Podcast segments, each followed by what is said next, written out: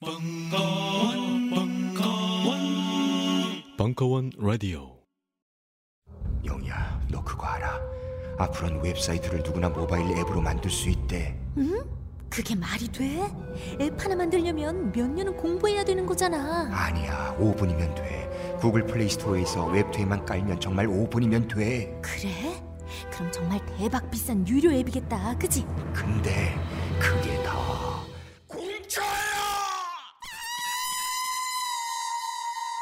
네, 그렇습니다. 아이비 솔루션이 납량 특집으로 제작한 충격의 무료 프로그램 웹투앱을 구글 플레이 스토어에서 검색해 보세요. 홈페이지, 블로그, 쇼핑몰 등 자신의 웹사이트가 순식간에 앱으로 변신합니다. 순식간에 변신한 앱을 구글 플레이 스토어에 등록해 보세요. 이제 전 세계 모든 사람들이 여러분의 앱을 다운받을 수 있습니다. 웹을 앱으로, 앱을 무료로 기억하세요. 아이비 솔루션의 웹투앱. 안녕하세요. 딴지마켓 조립 PC 판매 책임자 이경식입니다. 요즘 딴지에 걸려있는 제 사진 때문에 나름 유명이 되었는데요. 직접 용산 매장으로 찾아오시는 분들은 먼저 알아봐 주시고 배달을 갈 때에도 제 얼굴 보고 바로 열어주시더라고요. 요즘 저의 가장 큰 고민이 바로 이겁니다. 저도 사실 용산 용팔이었거든요. 파리를 날리다가도 호구 손님 하나 잡아서 눈탱이 치는 그 맛, 그 짜릿한 맛에 용팔이 짓을 하는 건데 제가 요즘 그걸 못하고 있습니다. 정말 아주 그냥 돌아버리겠다니까요. 그래서 결심했습니다. 이왕 이렇게 된 거 정말 정직하게 장사하자. 아니 정확히는 정직하게 장사할 수밖에 없습니다. 다 알아보시는데 말이죠. 은하계에서 가장 정직하고 가장 AS가 믿을 만한 조립 PC 전문 업체 컴스테이션의 졸라 유명한 이경식이었습니다. 이왕 이렇게 된 거 아예 제 휴대폰도 밝혀버리겠습니다. 011-892-5568 전화 주십시오. 제가 직접 받습니다. 감사합니다. 저희 컴스테이션은 조용한 형제들과 함께합니다.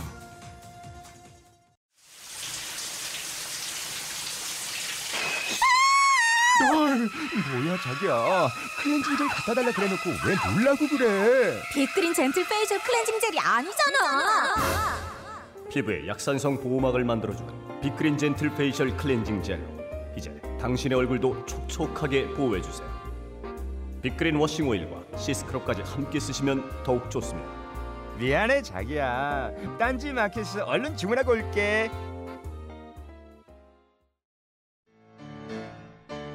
문학수 강신주의 클래식 토크 더 클래식 일부 6월 27일 강연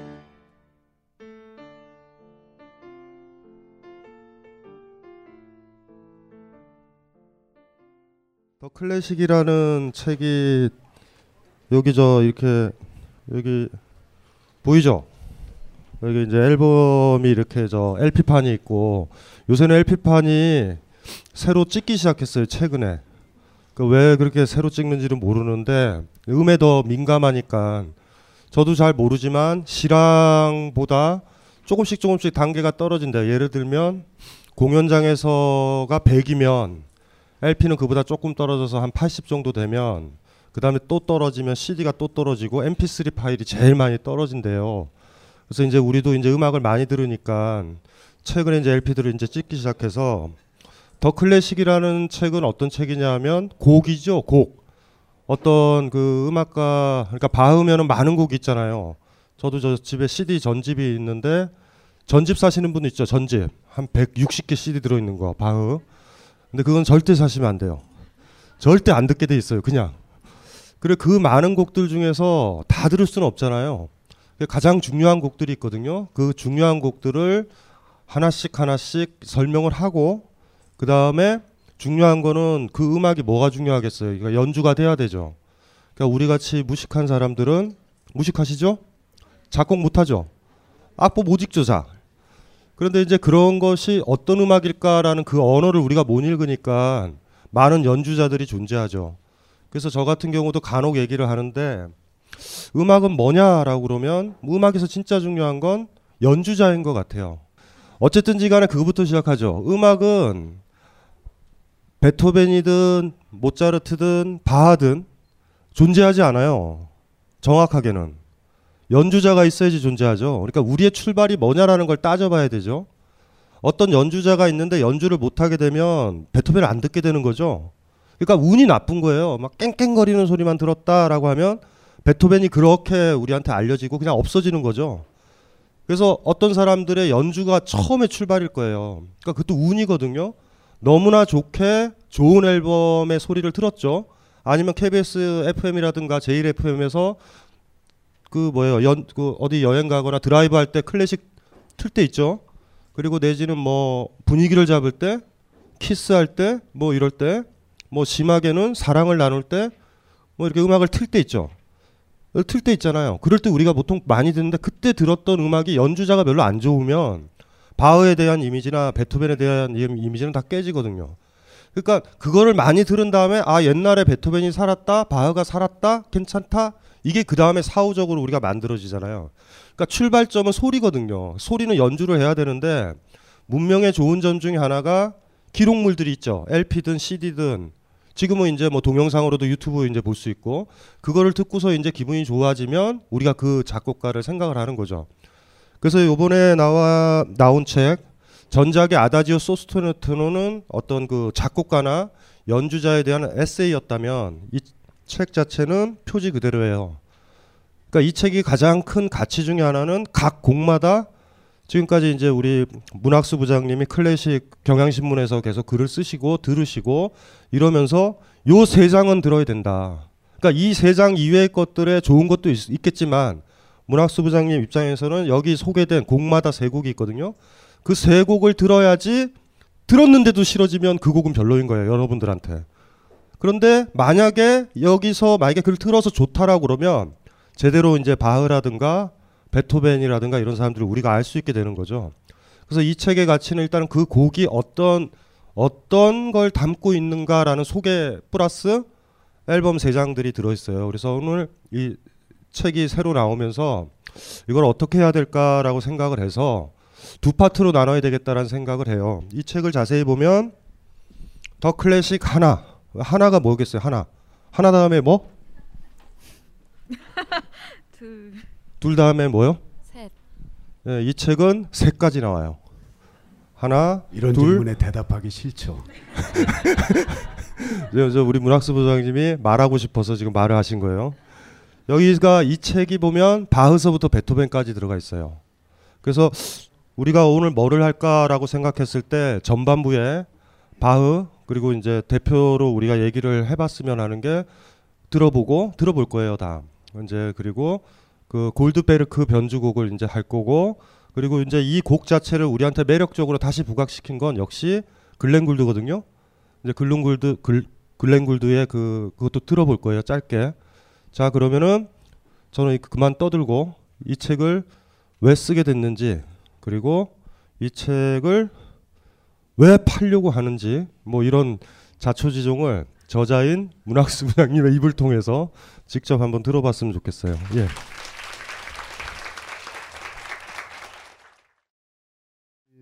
아까 강 선생이 이제 어, 여기에 이제 소개된 음악들을 이렇게 들어보고 들어 뭐 여- 여러 음반들로 이렇게 들어보고 그러고 나서 마음에 안 들면은 이제 안 들으면 된다 그랬잖아요. 그죠?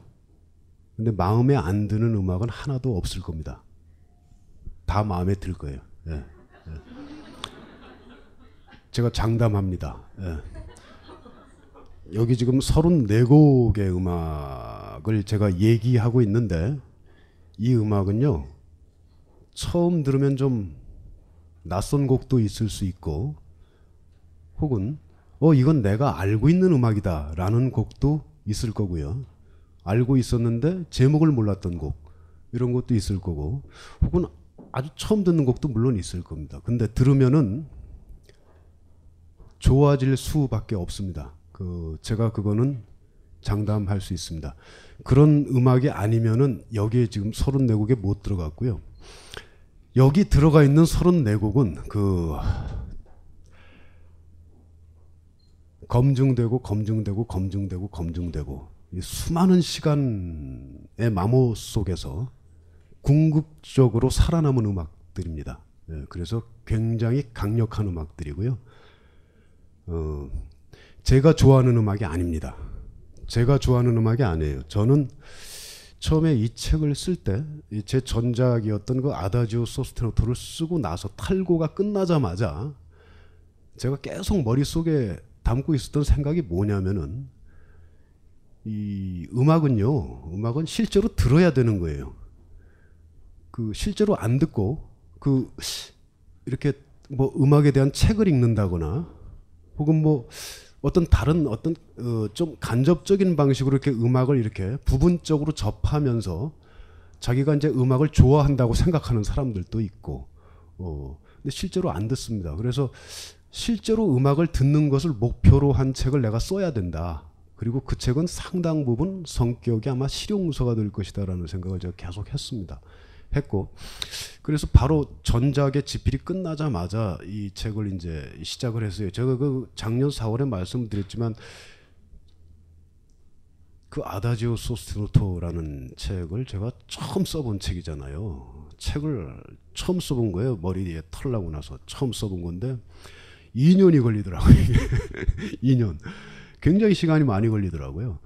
어, 바쁘기도 하고 저는 이제 기자잖아요. 여러분들 오신 분들 대부분 아시겠지만 그 신문사의 일정이라는 건 굉장히 타이트하거든요. 그래서 제 개인 시간을 만들어내기 굉장히 어렵기도 하고 또 책을 처음 써봤기 때문에 그 단행본 집필한다는 게 굉장히 그 녹록치 않은 일이구나라는 걸 제가 뼈저리게 느꼈습니다. 그리고 두 번째 책은요. 제가 테크닉이 좀 생겼나 봐요. 1년 걸렸어요. 굉장히 많이 빨라졌죠. 그, 아, 요거 좀 늘었네. 이제 제가 그런 생각이 듭니다.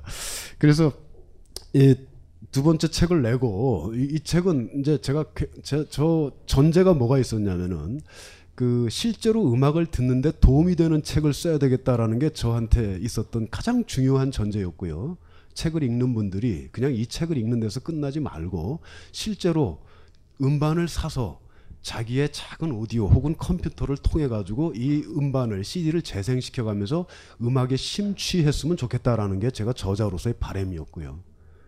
아주 간절한 바램이었습니다. 그리고 또 하나는 이제 어떤 전제가 있었냐면 쉽게 써야 된다라는 전제가 있었습니다. 그래서 저한테는 어 저는 항상 머릿속에 고등학교 2학년을 염두에 두고 이제 책을 썼습니다. 그 고등학교 2학년이면 읽을 수 있어야 한다. 어, 사실 그래요. 이게 우리가 고등학교 2학년을 우습게 보면 안 됩니다. 그 지금 우리가 알고 있는 지식의 거반이 사실은 고등학교 2학년 때쯤이면 이제 형성된 거죠. 예. 고등학교 2학년 국어 문제 굉장히 어려워요. 어, 무지하게 어렵습니다. 그걸 풀 수 있는 아이들인데 그 고2면은 읽을 수 있어야 한다라는 전제가 있었습니다. 쉽게 어, 알아듣기 쉽게 어, 어, 아주 친근하고 어, 친근하고 평이한 말투로 옆에서 얘기를 하듯이 이렇게 쓰고 싶다. 그런 전제에서 출발했던 책입니다. 그 옆에서 얘기를 하듯이 이거는 뭐냐면은 제가 어릴 때 어, 어릴 때 이제 그이 저희가 중학교 3학년 때 꼭 봐야 할 영어 참고서가 있었어요. 그게 뭐냐면 삼위일체라는 책이 있었어요. 그 제 또래 되신 분들이 계신지 모르겠는데 그 고등학교 가면 종합 영어를 하잖아요. 종합 영어. 처음에 기본 영어를 하고 그다음에 종합 영어를 하죠. 근데 앞에만 새까맣죠. 뒤에는 이제 허옇고. 근데 중학교 3학년 때는 삼위일체 안현필 선생이 쓴 삼위일체라는 영어 참고서로 공부를 합니다. 영어 공부를 하는데 이 영어 참고서가 저희 세대는 필수적으로 거쳐야 되는 중3이 거쳐야 되는 영어 영어 참고서인데 이 안현필 선생님의 문체가 바로 옆에서 이렇게 그 가정교사가 얘기해 주는 것 같은 문체로 쓰여진 그런 영어 참고서였습니다. 지금은 이제 그 책이 없어진 것 같은데 그 책으로 공부를 했죠. 그게 머릿속에 남아 있습니다. 그래서 저도 그게 떠올랐던 거죠. 그렇게 써야 되겠다. 그래서 이, 이 책을 썼습니다. 어, 아까도 말씀드렸지만 제가 들고 있으니까 이상하다. 책 장사 같다. 그 뭐 책이 팔려봤죠. 저한테 오는 인세가 뭐 얼마나 되겠습니까? 그 34곡이 일단 들었는데 이 34곡은 제가 좋아하는 음악이 아니고요. 그 이 음악사에서 서양 음악사에서 아주 중요하다라고 평가받고 있는 곡들. 그 다음에 어 보편적으로 보편적으로 가장 많은 사람들이 보편적으로 많이 듣고 지금도 연주자들이 가장 많이 연주하는 곡 이런 곡들을 이제 중심으로 했습니다.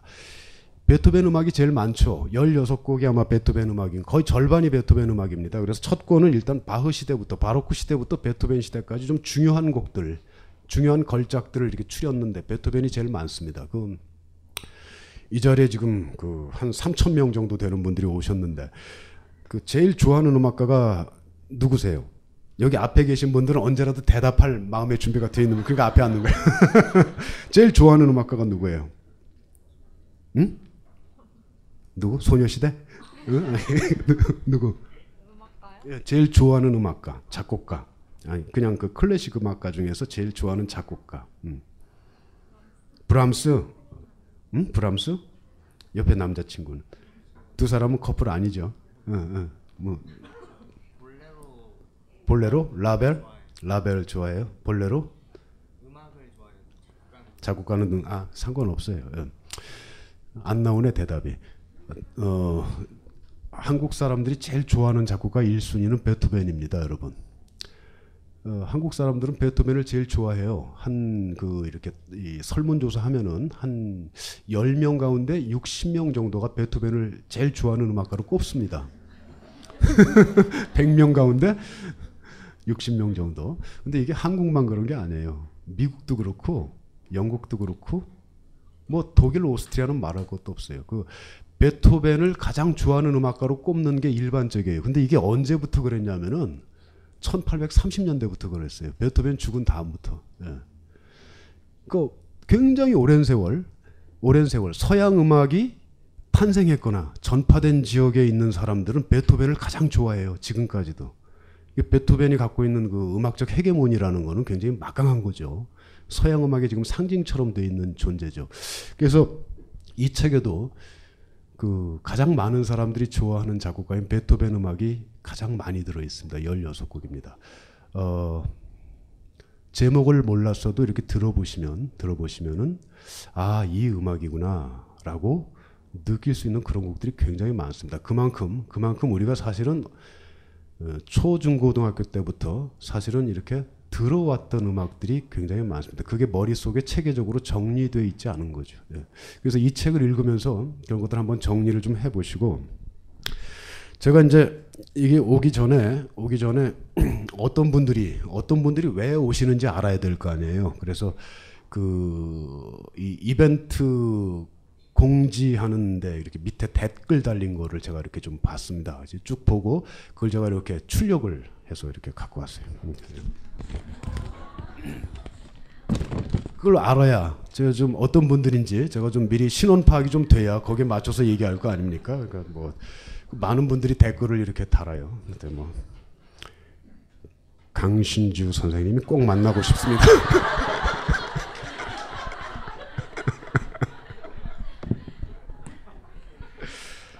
그 다음도 마찬가지예요. 1인 신청합니다.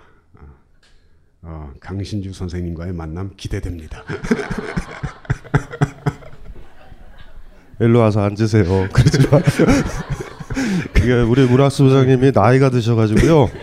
이- 아니, 이게 때- 중요한 게 있어요, 아니, 그다음에. 그- 그러니까 그 앉아서 앉아서 하세요. 앉아서 이제. 이제 그러다가 눈에 띄는 것들이 이제 나와요. 한두 개씩 나옵니다. 듣고 싶어도 잘 들리질 않습니다. 벙커원을 통해 클래식과 교감하고 싶습니다. 저의 막힌 감각을 뚫어주세요. 또한 늙어갈수록 외로움은 익스포넨셜이 커져만 가는데 극복할 방법은 점점 줄어드네요. 이런 눈에 확 들어오는 댓글이 듣고 싶은데 안 들린다 이렇게 호소를 하는 이게, 맞는 정확한 얘기예요. 정확한 얘기입니다. 그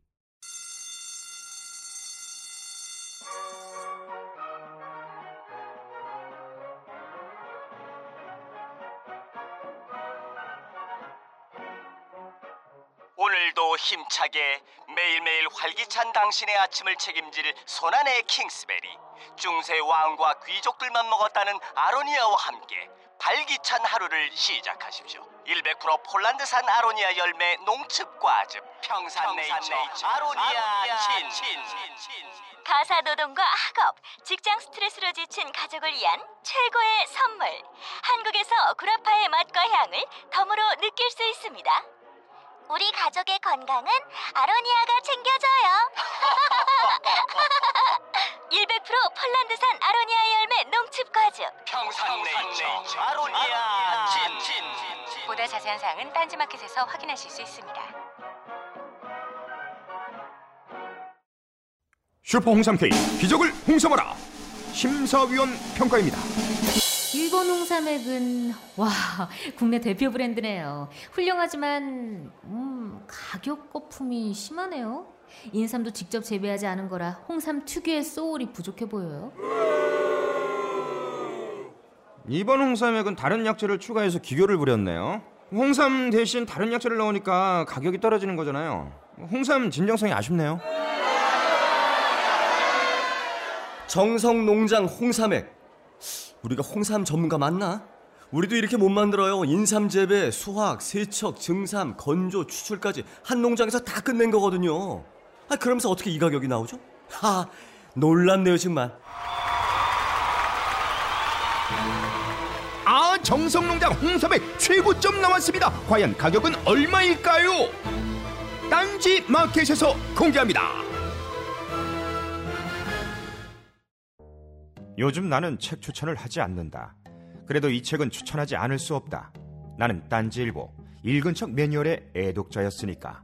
이웃시민 고전은 직접 반려들어 읽는 게 가장 좋다. 그게 여의치 않으면 너부리의 읽은 척 매뉴얼을 읽어라. 읽은 척 매뉴얼은 고전들의 뒤틀린 소개이자 색다른 비평일 뿐만 아니라 그 자체로 고전과 맞먹는 유사 고전이다. 고종석 그는 딴지일보 역사를 통틀어 가장 딴지적 글쟁이다. 김어준 고전이 얼마나 재밌는가를 은하계에서 가장 재밌게 설명하는 책. 딴지 편집장 너브리의 고전문학 읽은 척 매뉴얼. 아직 고전을 모르는 분들께 그리고 이미 고전을 알고 있는 분들께도 강력 추천합니다. 지금 바로 전국 서점에서 만나보세요. 딴지 마켓에서 구입하는 분께는 저자 사인본을 배송해 드립니다.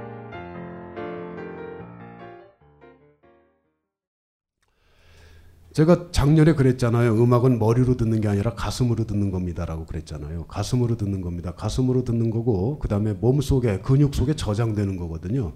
이 뭐 음악을 근육으로 듣는다라는 말은 굉장히 옛날에 어떤 분이 하셨어요. 요즘 나온 말이 아니 니체가 한 얘기예요.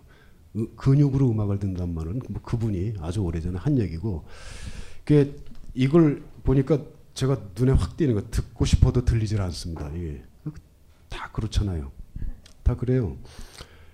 어, 근데 왜 안 들리는데 들으려고 그래요? 저는 그게 이상한 것 같아요. 그거 그왜 얘기 책에서 서문에서 제가 좀 언급을 좀. 아니 왜 사람들이 안 들리면 안 들으면 되는데 클래식을 왜 듣는 것그 같아요? 이제 서문에서 그 얘기를 했는데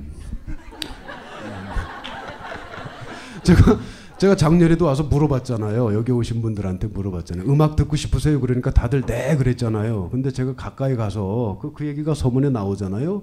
근데 여기서만 그런 게 아니고 딴 데서도 다 그래요. 가까이 가서 진짜로 듣고 싶으세요? 그러면은 그 다음부터 대답을 잘 못해. 간절하게 듣고 싶냐고요? 제가 묻거든요. 그럼 그때부터 헷갈리는 거야. 막 내가 정말로 듣고 싶은가? 예, 헷갈리는 거예요.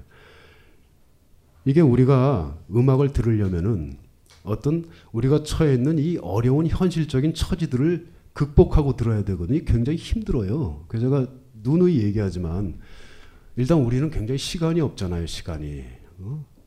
시간이 없어요. 요즘에는 백수도 시간이 없어요. 할 게 너무 많아요. 컴퓨터 해야 되죠.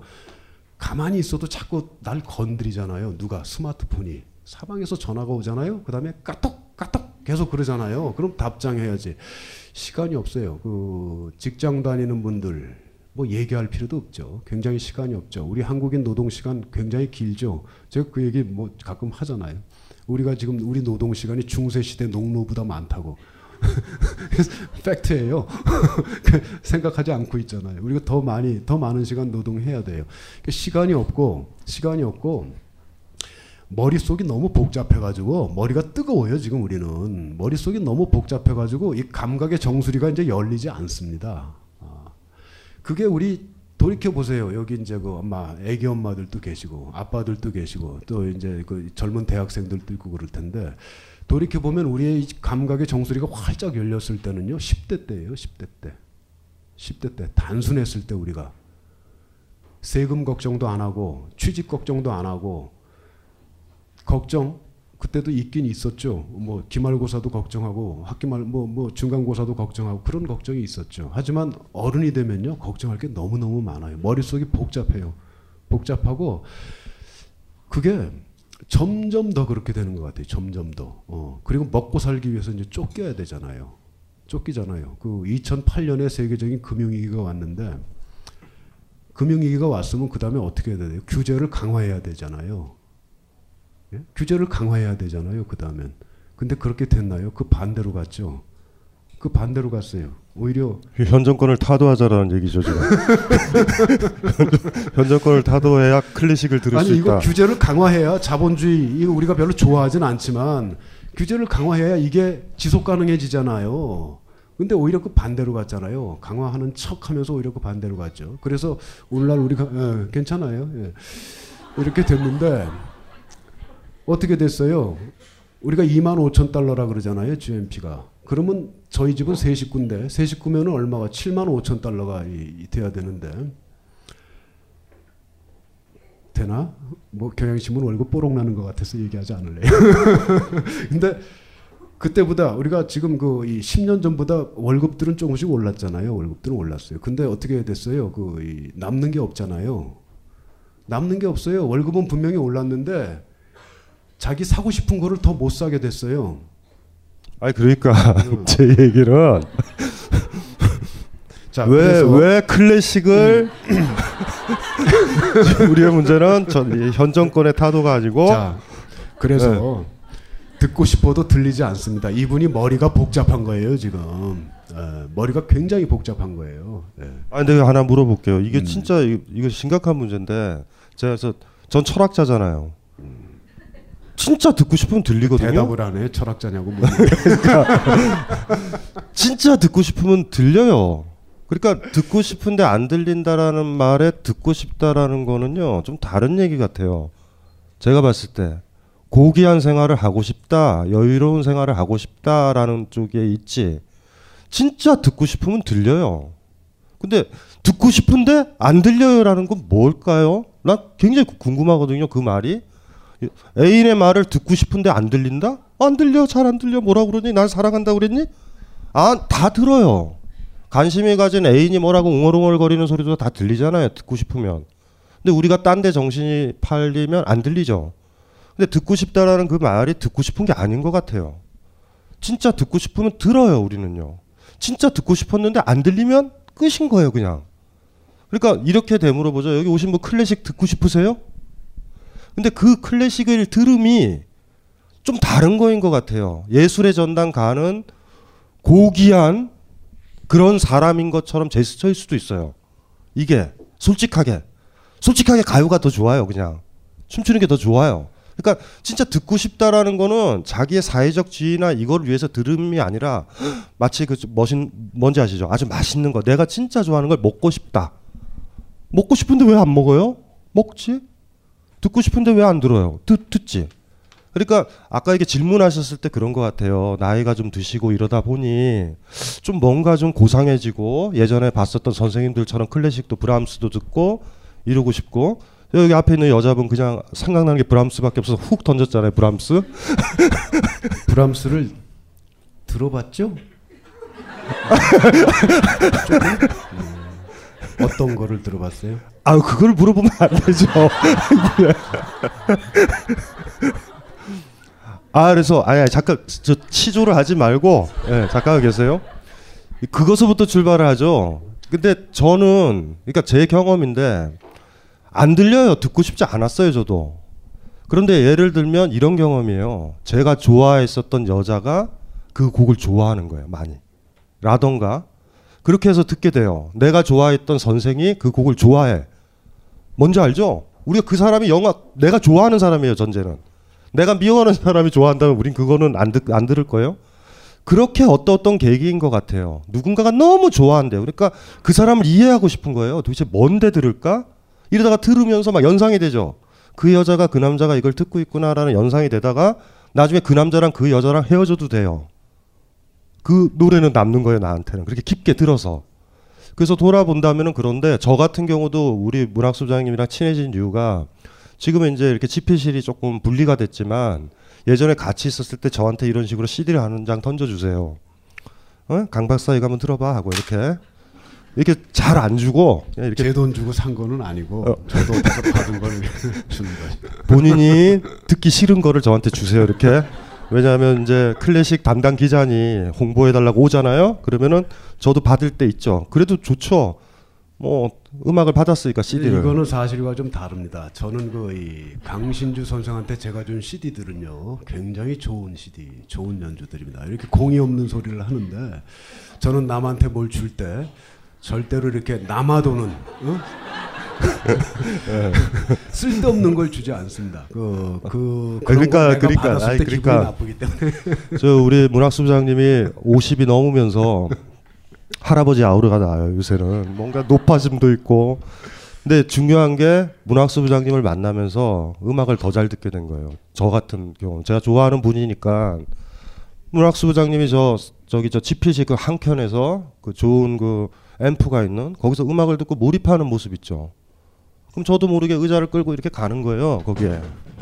듣는 척 하는 거죠. 잘 안 들려요. 문학수 부장님 보니까 눈이 이렇게 어떤 음악에서 파르르 떨리는 거예요. 나도 한번 해봤어요. 잘 안 돼요.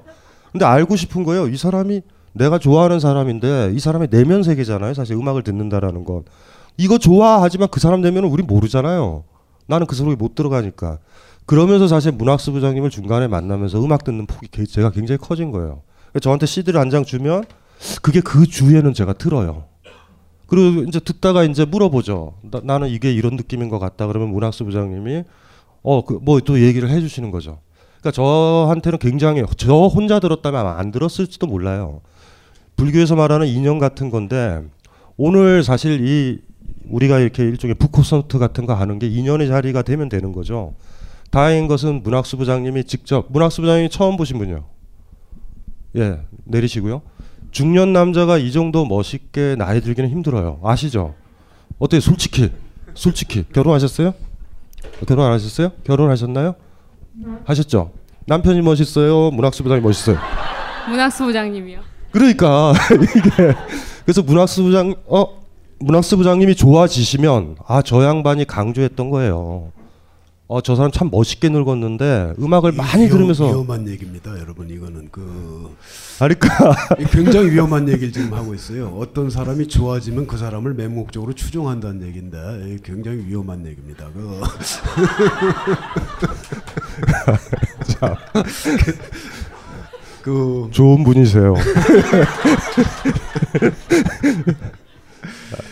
일단은 뭐 이 얘기는 그만하고 아니, 요 얘기를 마무리를 하고 하고 이제 음악을 들어야 되니까 잠깐요, 잠깐요. 그 지금 강 선생이 한 얘기의 맥락은 이겁니다, 여러분. 지금 정리가 안 됐는데 그 음, 음악을 이 듣고 싶은데 왜 안 듣냐고 묻잖아요. 그거는 이제 간단한 거죠. 듣고 싶다는 마음이 약한 겁니다.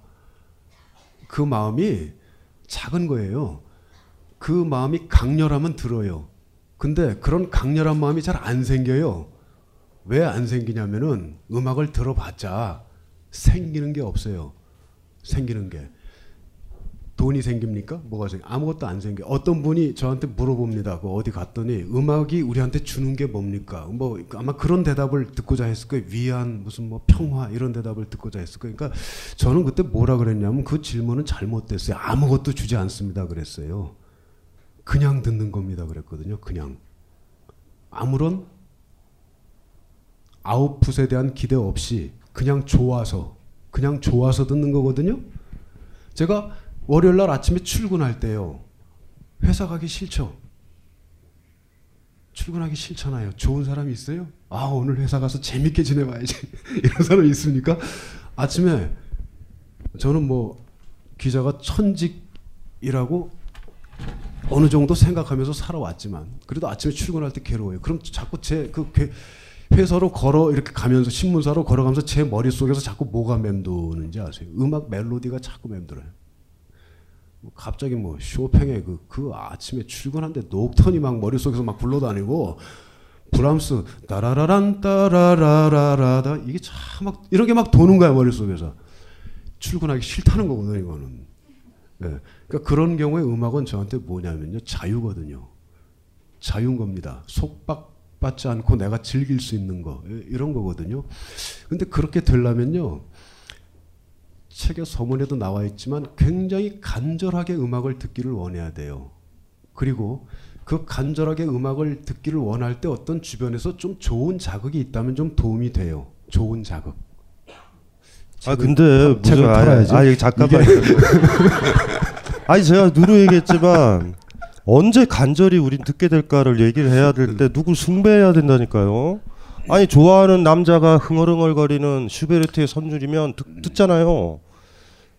안 그런가요? 저만 그랬나? 어떻게 생각하세요? 별로예요? 음 악을 좋아하는 사람을 숭배를 하면 음악을 좋아하게 된다. 아니 그러니까 음악을 좋아하는 사람을 숭배를 하는 게 아니라 어떤 사람을 사랑하고 좋아하고 존경하기 시작하면 그 사람의 차 마시는 것, 그 사람의 옷 입는 것, 그 사람의 음악까지도 이렇게 전달되는 게 아닌가. 그건 이제 사랑의 감정인데 좋아하는 감정 이상의 굉장히 큰 감정인데 그런 사람을 만나기가 정말 어렵죠. 굉장히 어렵죠. 예.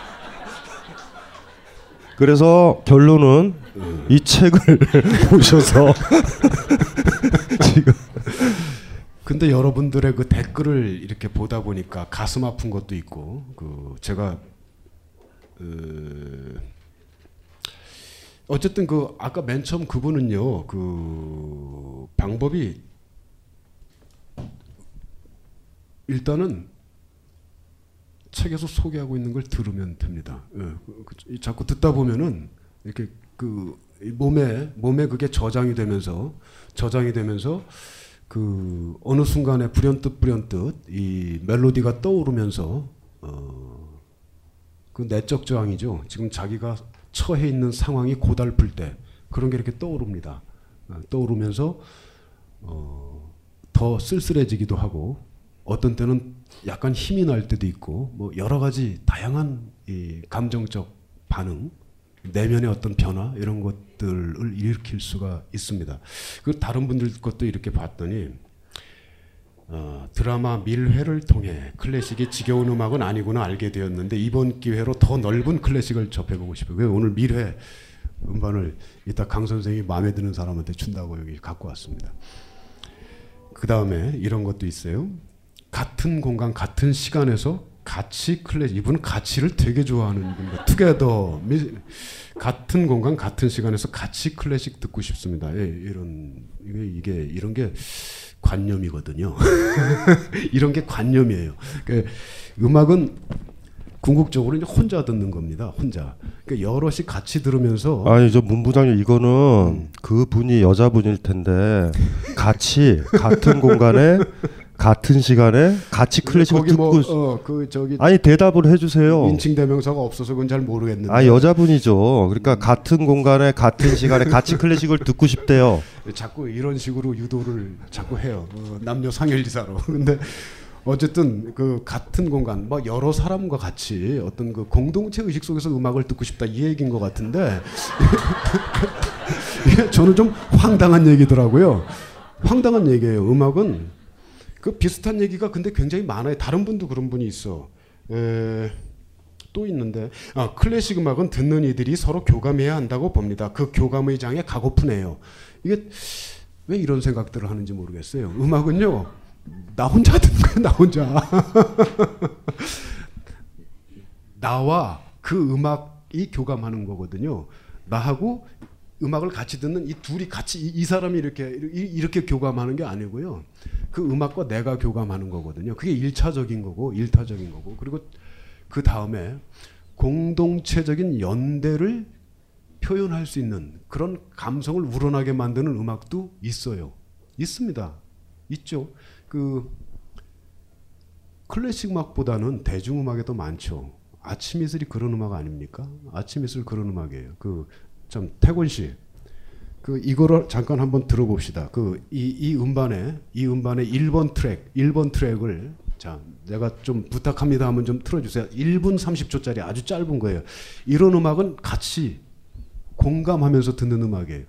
제가 며칠 전에 연극을 보러 갔는데 그 연극이 끝날 때 이 음악이 배경음악으로 나옵니다. 그, 이, 원래는 이제 그 칠레의 가요입니다. 칠레의 민중가요인데, 어, 그 칠레니까 아마 저기 이 에스파뇰, 스페인어를 쓰겠죠. 제가 스페인어는 모릅니다. 어, 영어로 번역하면은 이 단결한 민중은 결코 패배하지 않는다. 이 결코가 네버가 들어가더라고요. 단결한 민중은 결코 패배하지 않. 칠레 그 민중 가수인 오르테가라는 사람이 만든 음악인데요. 이 음악을 그 이 프레데릭 제프스키라는 그 미국 작곡가 예, 프레데릭 제프스키니까 쇼팽하고 이름이 같죠. 프레데릭. 그러니까 아마 이 사람 폴란드계일 겁니다. 그 미국의 현대 음악가인데 이 분이 이 분이 그 칠레 민중가요 선율을 주제로 삼아 가지고 우리가 조금 있다가 들을 바흐의 골드베르크 변주곡처럼 주제를 제시하고 서른 번 변주하고 다시 아리아 다카포 주제로 돌아오는 구조. 이게 골드베르크 변주곡의 구조잖아요. 근데 그 이 아까 얘기했던 제프스키라는 미국의 지금 생존해 있는 현대 음악가입니다. 이분이 그 칠레 민중 가요를 가지고 바하의 골드베르크 변주곡의 형식을 빌려와 가지고 변주를 서른 번 쫙 펼치고 다시 아리아 다카포로 돌아오는 구조의 음악으로 현대 음악으로 이렇게 편곡을 arrangement를 했습니다. 그래서 그 음악이 연극이 끝날 때 연극이 끝날 때 마지막 대사 마지막 대사가 뭐냐면요 이런 겁니다. 어 마지막 대사가 그 제가 외워요. 영수야 극 속에 등장하는 인물입니다. 영수야 아직도 멀었니? 이게 그 마지막 대사예요. 영수야 아직도 멀었니? 그 뭐 저기 그 대학로의 선돌극장에서 하는 연극입니다. 그 가서 한번 보세요. 좋습니다. 그 대사가 끝나면서 이 음악이 나오는데요. 아주 짧습니다, 여러분. 이런 게 공감과 연대 음악이에요. 이런 음악도 있어요. 이런 음악도 있습니다. 그거 일본 트랙 한번 틀어봐 주세요.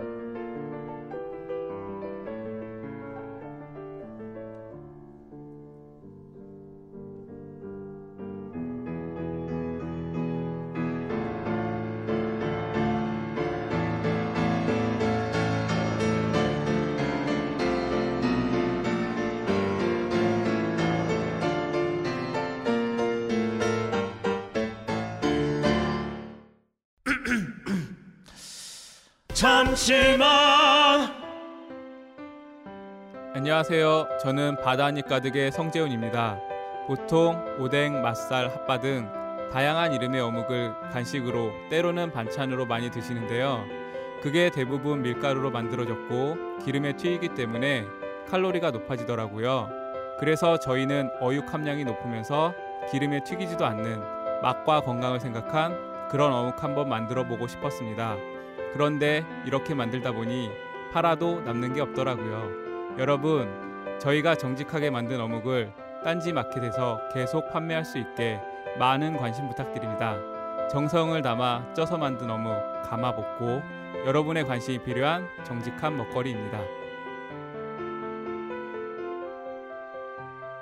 잠시만 어묵 먹어요 맛있는 가마볶고 벙커원 멤버십 1주년 도래. 갱신 시 처음 가격 그대로.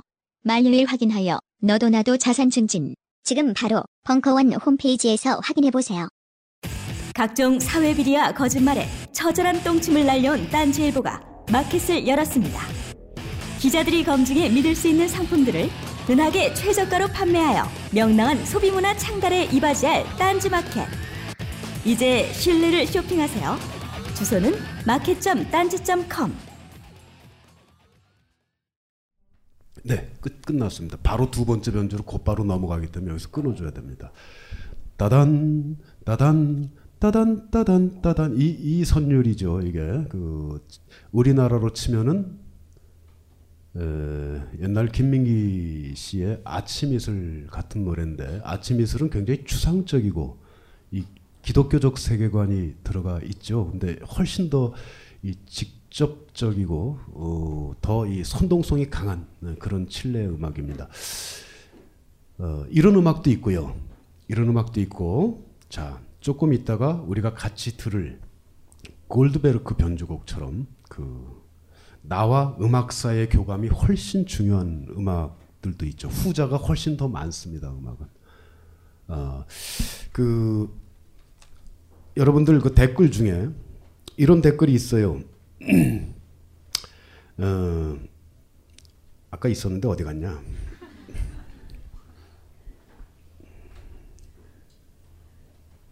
갑자기 안 보이네.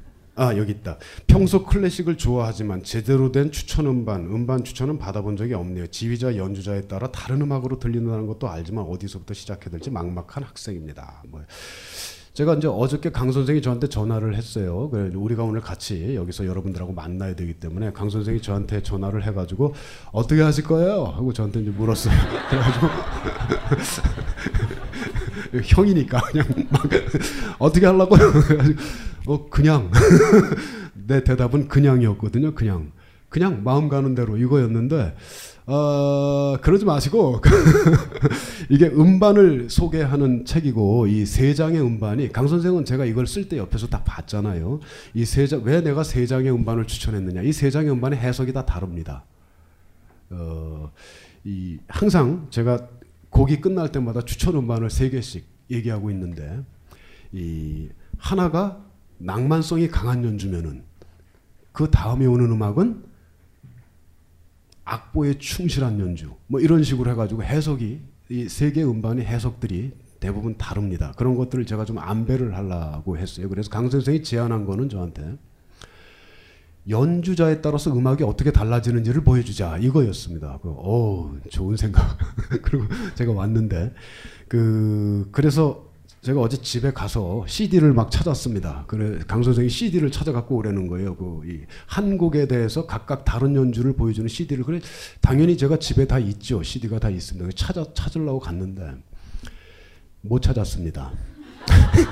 이게 저는 음악을 이제 LP로 듣잖아요. 그러니까 CD를 박스에다가 이렇게 보로바꾸에다 넣어가지고 막 이렇게 한 5천 장 되는데 CD를 LP가 제가 한 5천 장이고 CD가 한 5천 장 있는데요. LP는 제가 정리가 잘 돼 있어요. 제가 수시로 듣기 때문에. 아 근데 이놈의 CD가 정리가 안 돼 있으니까 제가 여러분들하고 듣고자 했던 게 베토벤 피아노 협주곡 5번 황제였거든요. 근데 이 CD가 여기 선정해 놓은 추천해 놓은 CD를 찾아야 되는데 도저히 못 찾겠는 거예요. 그래서 항복 그냥 왔어요.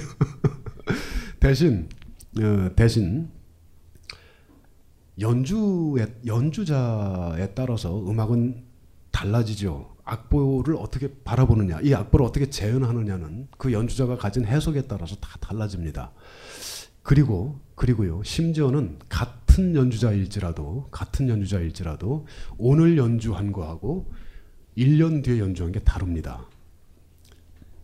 오늘 그거를 여러분들하고 같이 한번 우리가 느껴볼 텐데 특히 이렇게 연주할 때마다 음악이 달라졌던 성향 이런 거는 호로비츠 같은 피아니스트가 굉장히 강했습니다. 이 호로비츠는 아주 즉흥성이 강한 피아니스트죠. 그래서 연주할 때마다 달라요 음악이 다르고 음악의 뉘앙스가 바뀌고 그 다음에 삑사리도 많이 냅니다. 호로비츠는 어, 막 틀려요. 틀립니다. 그래서 호로비츠를 혹평하는 사람들은 술 취해서 연주하는 것 같다 그러죠. 근데 그것도 괜찮은 연주입니다. 좋은 연주라고 저는 생각을 합니다. 자 오늘 여러분들하고 같이 들어볼 게 이 글렌 골드 아까 강 선생이 얘기했지만 이 골드베르크 변주곡에 굉장히 어떤 의미를 부여해 준 피아니스트죠 글렌 골드는 캐나다 사람입니다. 어, 이 글렌 골드가 골드베르크 변주곡을요 20대 초반에 처음 녹음을 했고 세상을 떠나기 직전이었던 1981년에 또 녹음하죠. 두 번째 녹음을 하고 몇 달 뒤에 이제 골렌 골드가 세상을 떠났는데 이게 골렌 골드의 그 마지막 음반, 이게 골드베르크 마지막 음반인데요. 일단 여러분하고 골드가 20대 초반에 연주했던 이 골드베르크 변주곡 중에서 아리아를 들을 겁니다.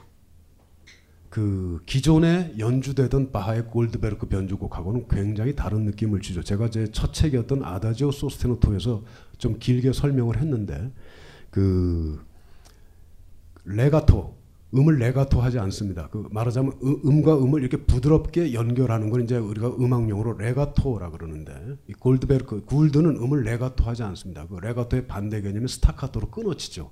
딱딱 끊어칩니다. 끊어치면서 건반을 깊게 누르지 않습니다. 건반을 살짝 살짝 누르면서 끊어치는데요. 마치 음이 음이 이렇게 핀셋으로 뽑아 올리는 것처럼 아주 명징합니다. 그러니까 굴드는 이 굴드는 어떤 생각을 갖고 그런 연주를 했냐면은 그 전까지의 바하 연주가 바하 연주가 너무 낭만적으로 채색됐고 무거워졌다라는 것에 대한 반성에서 그런 연주를 시도했던 것이죠. 그런 어떤 참신한 연주를 시도했던 겁니다. 그 당시의 음악계가 바라볼 때는 또라이였죠. 또라이였습니다. 좀 이상한 새끼네. 뭐 이렇게 된 겁니다. 하지만 우리는 지금 굴드의 그 연주를 굉장히 좋아하죠. 그래서 이 굴드는 이 골드베르크 변주곡의 첫 번째 아리아를요 한 3분 정도에 아주 짧게 빠르게 후루룩 쳐버립니다. 어떻게 해요? 명징하게 음을 이렇게 탁탁 뽑아 올리면서 3분 동안에 확 주파를 해버리죠. 이 골드베르크 변주곡 아까도 얘기했지만 아리아가 나오고요. 이게 주제 선율이죠. 아리아가 나오고 이걸 서른 번 변주하고 다시 아리아 다카포. 다카포라는 거는 원래대로 이런 뜻이죠. 아리아 처음대로 처음에 아리아로 돌아와서 이렇게 끝나는 음악이죠. 자 그런데 골드가 그렇게 20대 초반에 어, 이 음악을 연주를 했는데 죽기 전에 이게 사진 보세요. 곧 죽을 사람이죠. 사진 보면 그렇잖아요. 이 사진 보면 아프죠. 머리카락은 다 빠져 있고 그 잘생긴 굴드가 제 책에 굴드의 그 패션 모델 같은 굴드의 사진이 있잖아요. 그 저 이 이번 책 말고 지난 책에 보면 그 이 전면 사진으로 굴드가 아주 멋진 재킷과 바지를 입고 넥타이를 메고 넥타이 맸었나 태권 씨 그때 굴드 안 맸나? 어. 그 굉장히 멋진 모델 같은 포즈로 서 있던 20대 굴드 사진이 이렇게 제 책에 보면 이렇게 나와 있는데 그 굴드가 이렇게 됐습니다. 이게 인생이잖아요. 어떻게 죽었어요? 뇌졸중으로 죽었죠. 뇌졸중으로 죽었는데 이때 이미 상태가 안 좋습니다. 이게 죽기 1년 채 1년이 안 된 시점인데 이게 지금 머리카락 다 빠지고요. 그 다음에 눈도 눈빛도 이렇게 지금 멍해졌습니다. 멍해지고 생기가 눈에서 생기가 확 빠져나갔어요. 이게 이게 바로 그 굴드의 손입니다, 여러분. 굴드의 손가락입니다. 이게 이 굴드가 죽기 직전에는 아리아를 또 어떻게 연주했는지 이렇게 들어보면요, 들어보면 우리가 느낄 수 있습니다. 아, 이렇게 달라졌구나. 20대 청년의 20대 청년 시절에 이렇게 이 사람이 연주했는데 죽기 직전에는 이렇게 연주했구나. 이게 굉장히 달라집니다. 그걸 우리가 지금 들어볼 텐데요. 자, 일단 아까 1번 트랙 이제 그거 틀어주세요. 예.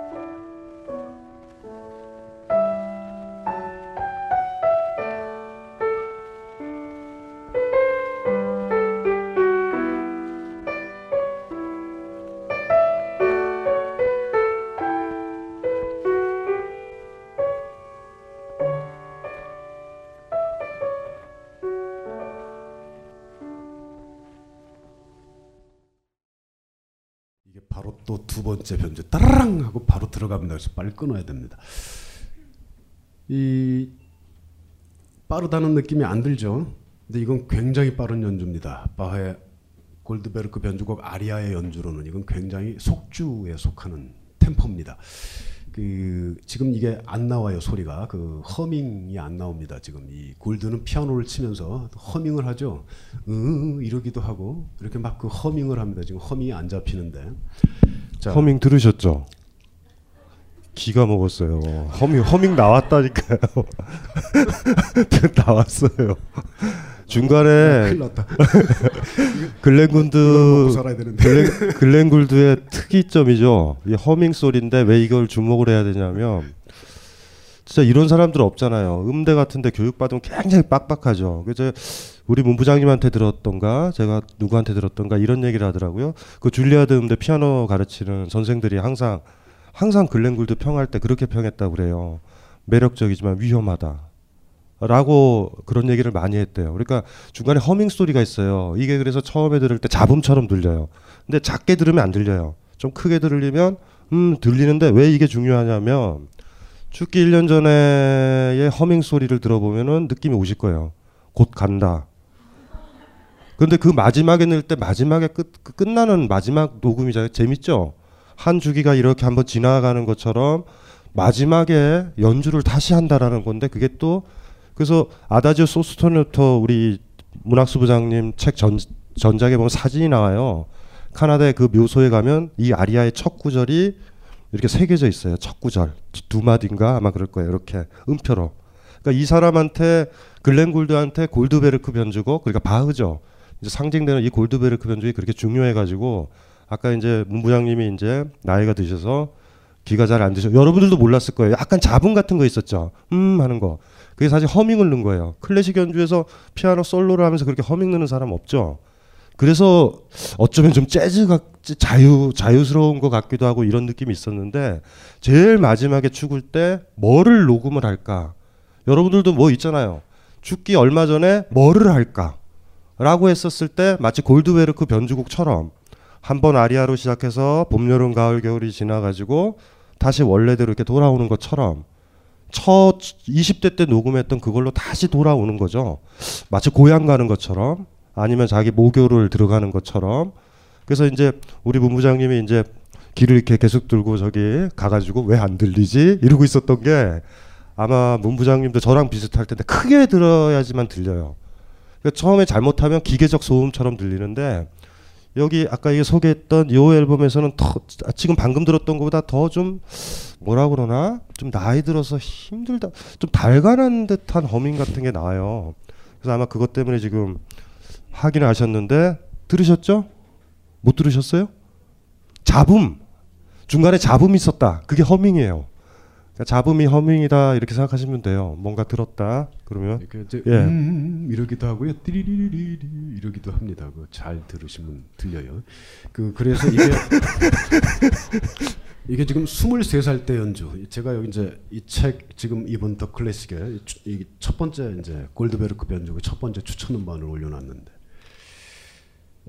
그뭐 내용은 읽어보시면 될 거고요. 그 다음에 이제 그 이, 이게 지금 이게 1955년도의 레코딩입니다. 그 다음에 이제 1981년 레코딩 거의 거의 이제 30년의 세월이 한 20, 20 몇 년입니까? 26년, 26년이 흐른 뒤에 그 자 유의점은 뭐냐? 템포가 느려집니다. 그 템포가 많이 느려지고요. 템포가 많이 느려지고 건반을 조금 더 깊게 짚습니다. 아, 지금 연주 들으셨던 것보다 건반을 더 깊게 누르고 있고요. 템포가 느려집니다. 그 다음에 여전히 허밍을 허밍을 여전히 하는데요. 저는 요 요 연주는 상당히 이런 맥락을 이제 알고서 여러분들이 들으면은 음악이 이제 더 깊숙이 이렇게 들어올 수가 있죠. 예. 어, 굉장히 어떻게 보면은 그 골드의 마지막을 생각하면서 들으면 골드는 그, 그 어릴 때 제가 뭐 아다지오 소스테노에서 골드 얘기 제가 워낙 좋아하는 피아니스트 많이 썼습니다만 어릴 때 그 강아지하고 같이 찍은 사진 같은 것도 올려놨고 어, 이 점점 점점 삶이 외로워졌죠. 괴팍했기 때문에 점점 점점 삶이 외로워졌습니다. 그래서 마지막에는 이 양반은 이제 평생 독신으로 살았죠. 그 다음에 정신병원에서 주는 약도 먹었습니다. 그 예술가한테 저는 그런 상황들이 얼마든지 이제 벌어질 수 있다고 생각하는데 그 그리고 마지막에 이제 뇌졸, 뇌졸중으로 죽기 1년 전에 이 음반을 남겼는데 이, 이 마지막에 골드베르크 변주곡 그 가장 뒤에 있는 32번째 트랙에 있는 아리아를 들을 텐데요. 이게 죽기 직전에 그러니까 마지막 저는 이제 굴드의 유언이다라는 느낌으로 이제 그걸 듣는데 계속 허밍을 하는데요. 아까 얘기했던 느린 템포 그러니까 첫 번째보다 굉장히 많이 느려진 템포. 그 다음에 건반을 깊게 누르기 시작하고 있고, 그 다음에 어디까지 여러분이 소리를 들어야 되냐면은요. 마지막 음, 땅 하고 이 마지막 음이 끝나면서 남기는 잔향. 그거를 여러분 놓치면 안 됩니다. 그게 음악입니다. 이, 이 연주에서는. 마지막 건반을 누르고 나서 잔향이 잔향이 이어집니다. 그 띵 하고 잔향이 이어지고요. 그리고 무슨 소리가 들리냐면은 피아노 페달에서 건반을 그러니까 발을 피아노 페달에 있던 발을 이렇게 들어 올리는 페달에서 발을 띄워야죠. 연주가 끝났으니 그 소리까지 들립니다. 들릴지 모르겠는데.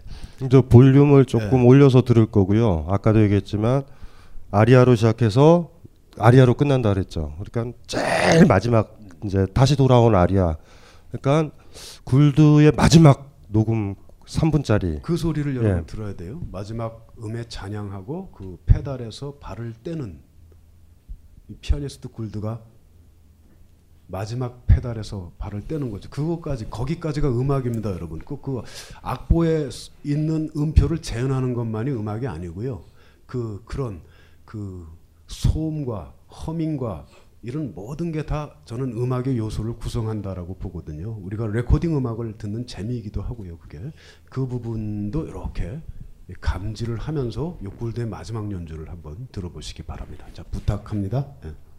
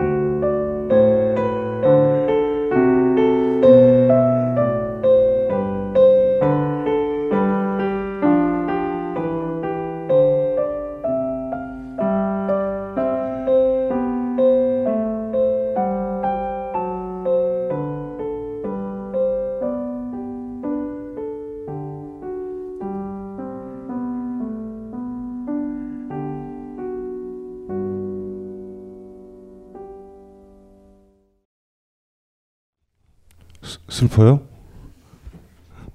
예, 이런 식으로 이렇게 음악을 음악을 들으면 슬프죠. 예, 이게 슬픈 슬픈 음악이죠. 바흐가 원래 슬프잖아요. 옛날에 어떤 사람이 했던 말이 떠오른다고요. 그가 바흐 음악을 얘기할 때 세상이 이렇게 더럽고 뜻대로 안 되고 나쁜 일도 많고 악도 많으니 그쵸? 어떻게 바흐를 듣지 않을 수 있겠는가 이런 말 이런 말들을 하거든요. 많이. 그러니까 쓸쓸하거나 힘들거나 이럴 때 바흐를 들으면 좀 도움이 되죠. 골드베르크 변주곡도 그렇고. 그래서 아까 저 했죠. 글렌 굴드가 힘들게 살았고 아, 얼마나 제도가 무서워요. 막 줄리아드 막 이런 데 많잖아요. 지금도 막 우리 사회 있잖아. 의리, 예? 학벌 막 이렇게 되는 거 아니에요. 그렇죠? 거기서 예술가로 산다라는 건 만만치 않죠. 이렇게 해줘 막 이런 부탁 다 거부하면서 연주했던 사람이 마지막에 이제 마무리할 때 그러니까 바흐가 계속 좋아졌을 것 같아요. 바흐, 바흐도 그렇게 힘들게 살았으니까. 그래서 진짜 낭만적 열정을 불태우는 사람 좀 편하죠. 그런 것도 못하는 시대에 사는 사람도 있고 그럴 때 바흐 음악이 힘이 된다라고 얘기를 하더라고요. 그래서 그 말이 항상 바흐 골드베르크 변주곡뿐만 아니라 여기도 바흐 곡이 클래식에 많이 소개돼 있거든요. 뭐 예를 들면 첼로 무반주 조곡 같은 거 뭐 이런 것들이 있는데 다 그래요. 비슷해요. 그 중에 이제 가장 강하게 우리가 이제 강하게 오죠. 글렌 골드라는 사람이. 씁쓸함, 쓸쓸함. 그리고 어떤 느낌일까요? 이 녹음이 이제 페달을 딱 밟으면 마지막인 거예요, 이제. 다시 앨범을 녹음할 일도 없는 거예요. 그러니까 페달을 싹 밟았을 때 어떤 느낌이 들었을까? 이젠 끝이다 이런 느낌일까?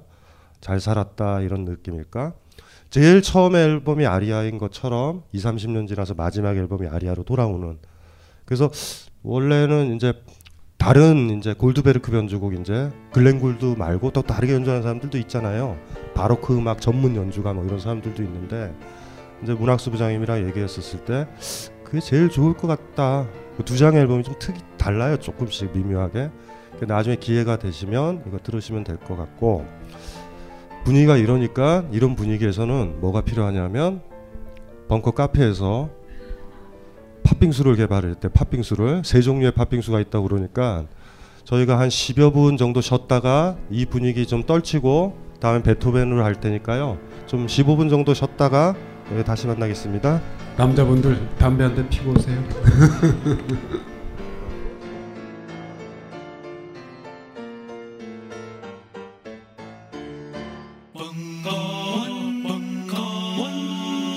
벙커원 라디오